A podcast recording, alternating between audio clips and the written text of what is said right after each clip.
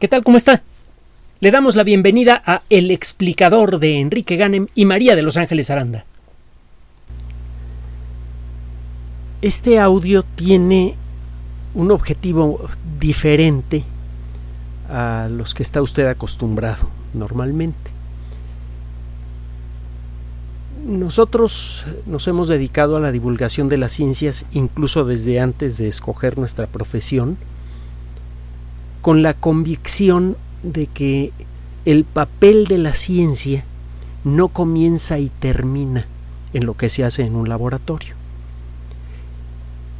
El quehacer de la ciencia involucra el descubrir la verdad detrás de las apariencias.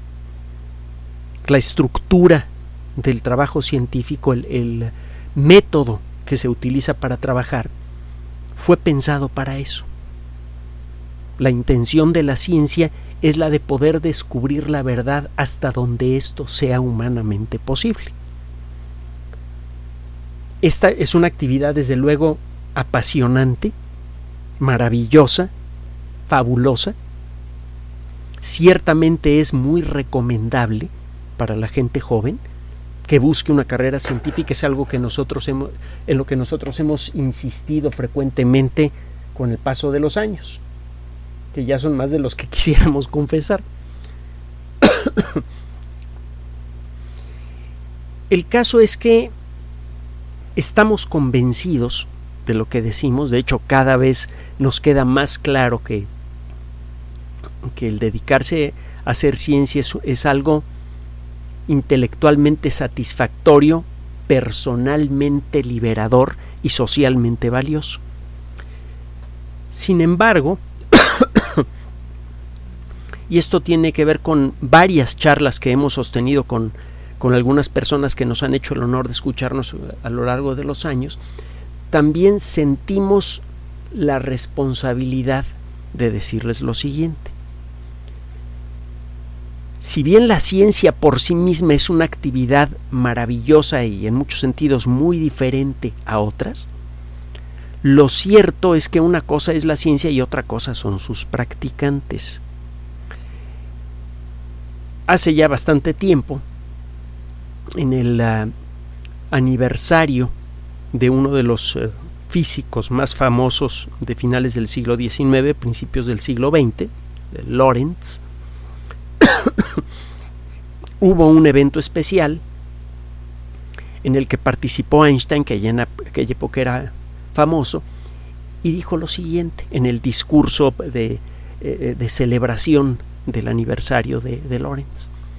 Dijo, eh, en, al templo de la ciencia entran tres tipos de personas diferentes. Digo, el desarrollo completo de la idea la va a encontrar usted en, la, en, el Internet sin problemas, porque es un discurso muy famoso.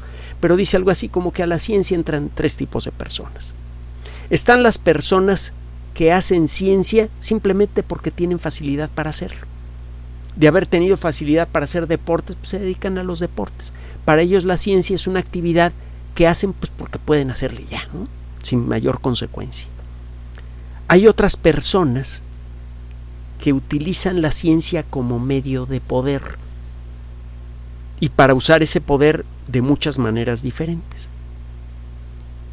Esas personalidades, la primera y la segunda, son a final de cuentas destructivas.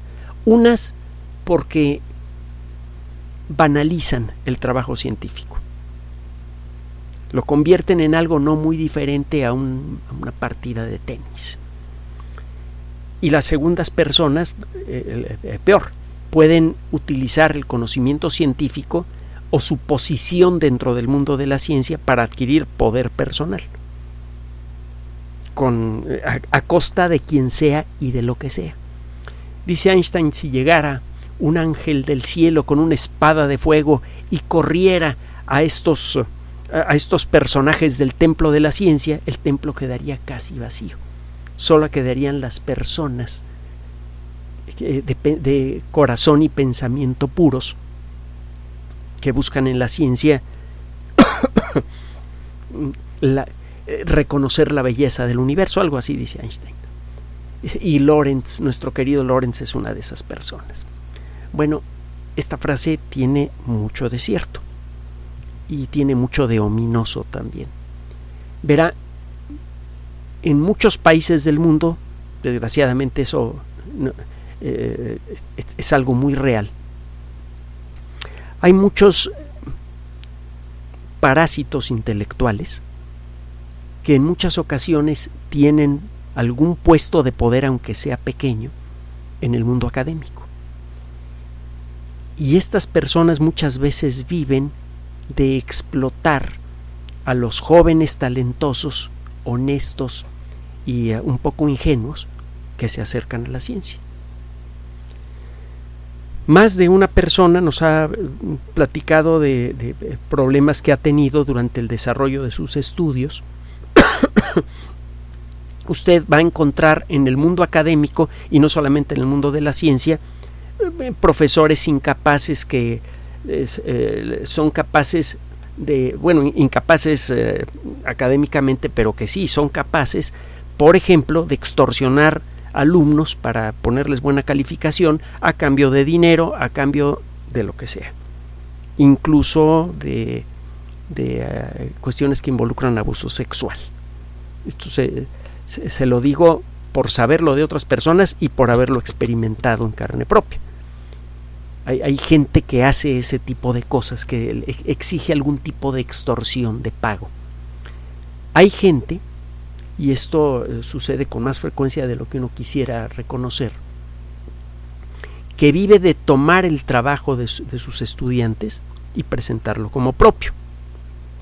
Esto sucede de manera especial con la gente que está haciendo la tesis.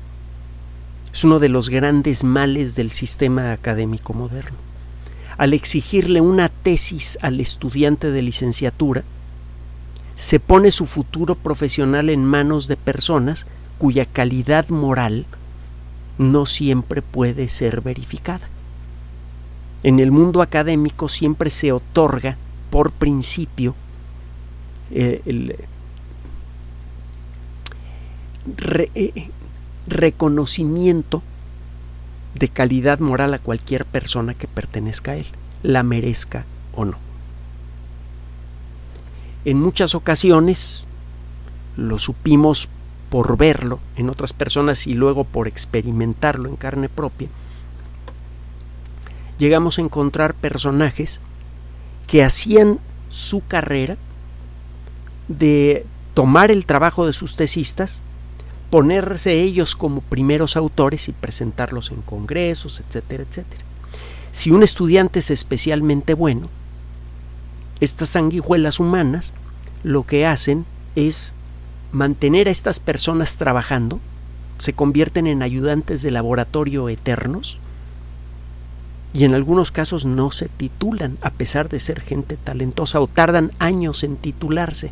Para cuando consiguen su título profesional muchas veces ya está, ya está casi perdida la oportunidad de hacer un estudio de posgrado en alguna universidad de prestigio. Para conseguir una beca usted necesita tener una cierta edad y un cierto promedio. En muchas ocasiones que le digo eh, nos ha tocado ver, eh, hay gente que ha perdido la oportunidad de continuar con su carrera académica a pesar de ser extraordinariamente talentosos como consecuencia de, eh, de haber caído en un laboratorio en donde se explota a la gente. Este problema se puede esquivar. Y de eso se trata esta cápsula. Es un consejo que vale no solamente para una persona que estudia una carrera científica, sino para una persona que hace estudios académicos de cualquier tipo. Si eh, su trabajo de tesis no empieza a dejarle a ustedes claro que van a poder titularse aproximadamente un año después de haber terminado sus estudios, los están explotando. Ningún trabajo de tesis vale para hacerlo en cinco años. Ninguno. Les pueden lavar el coco diciéndoles, oye, pues mira, estamos en un proyecto muy padre que podría producir eh, un artículo que vamos a publicar en una de las mejores revistas científicas, etcétera, pero es un proyecto, pues, eh, o no le dan garantías a usted de cuándo se va a titular o le dicen pues en cinco años. Y cuando te, te titules, entonces hablamos de la posibilidad de una beca. No caigan en esa trampa. Si ustedes ven, sin tener que hablar con ninguna persona, si por cuenta propia ustedes se dan cuenta, después de tres o cuatro meses de haber empezado el proyecto de tesis, que no es claro que se van a titular aproximadamente un año, un año y medio después de haber terminado la carrera, de plano o cambien de, asesor de tesis o cambien de proyecto. Ese es un primer consejo. Otro consejo. Hay investigadores hay personas en el mundo académico, que no solamente vale para la ciencia, que tienen fama de impulsar a sus alumnos, de, molestarlos, eh, fastidiarlos para que se titulen, de acicatearlos de, de, mil maneras diferentes para que trabajen y, y consigan su título. Antes de elegir un tema de tesis, elijan a una persona o a un laboratorio, si se trata de una carrera como la biología, que sea dirigido por una persona así. No importa si el tema de tesis es el más cercano a su gusto. Para comenzar, uno se puede enamorar de cualquier tema. Todos los temas de investigación, todos los temas de desarrollo, para que, que pudieran valer para una tesis son por su propia naturaleza interesantes. Es más importante elegir hacer ese trabajo de tesis con una persona o un equipo que tiene fama de producir resultados tangibles. La gente se titula y la gente conserva la autoría de su trabajo. Si usted, como consecuencia del desarrollo de una tesis produce algo que vale la pena ser publicado en una revista, usted queda como primer autor. Si eso no pasa, si le dicen que bueno, sí, vamos a publicar tu trabajo, pero el primer autor voy a ser yo y no tú, malo. Si eh, ven que el trabajo no va a salir en un año, malo. La ciencia realmente es fabulosa, es maravillosa, estudiar ciencia es muy bonito. Y realmente tienen las personas que estudian y terminan sus estudios tienen la posibilidad de convertirse en verdaderos protagonistas del desarrollo del mundo moderno. No tienen por qué conformarse con sueldos bajos en una universidad. Hay muchos biólogos, por ejemplo, que están en la lista de Forbes. ¿Por qué? Porque establecieron sus propias empresas, por ejemplo, de ingeniería genética. Eh, están abiertas todas las rutas para la persona que concluye sus estudios. Si entran a estudiar una carrera profesional, desde el principio traten de poner los ojos en la tesis y háganse a la idea de titularse un año, año y medio, cuando mucho después de haber terminado sus estudios. Busquen temas que faciliten ese objetivo y busquen gente que los vaya a ayudar. Van a tener que hacer algo de trabajo de investigación. Es un trabajo que bien se puede ir haciendo a lo largo de la carrera. Quienes tienen fama de ser honestos, de ser trabajadores y de estar impulsando a sus estudiantes a titularse rápido y bien. Si ya cayeron en un ambiente en donde se sienten atrapados, en donde se sienten que, que no se ve para cuándo se van a titular, cámbiense, hay mecanismos para ello. Una forma de hacerlo consiste en buscar a alguien que tenga buena fama, platiquen con esa persona, porque generalmente esa persona sabe cómo atraer su trabajo del laboratorio en donde estaban a su laboratorio. Ustedes saben que estamos enamorados de la ciencia y que lo que estamos tratando de hacer es enamorarlos a ustedes también. Pero no queremos mentirles. El mundo de la ciencia está operado por seres humanos, con todas sus virtudes y todos sus defectos. No crean que por el hecho de estudiar física cuántica o biología molecular eh, pueden escaparse de este hecho. no, no hay estudio ni actividad humana que pueda liberarse de este problema.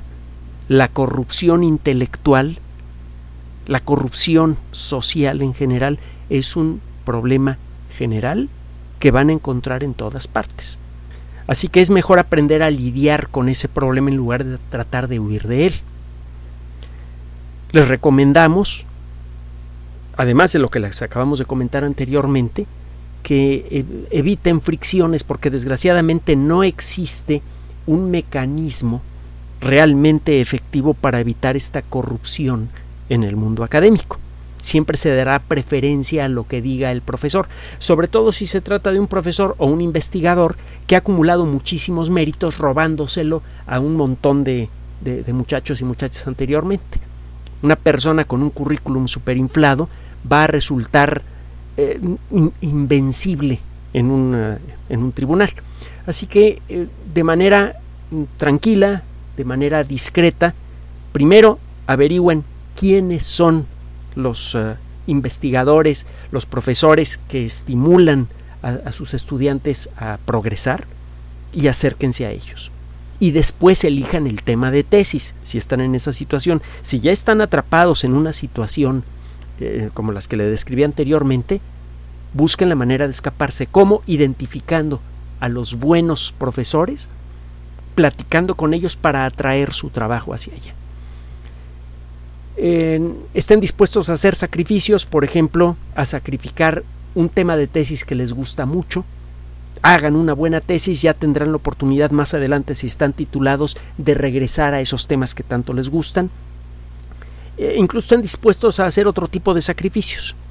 Eh, en lo personal tuve que sacrificar la mención honorífica a pesar de tener un promedio, el primero y el tercer lugar de mi generación a lo largo de la carrera con tal de poder titularme con suficiente rapidez para poder evitar un problema de corrupción académica, que era muy serio, por cierto.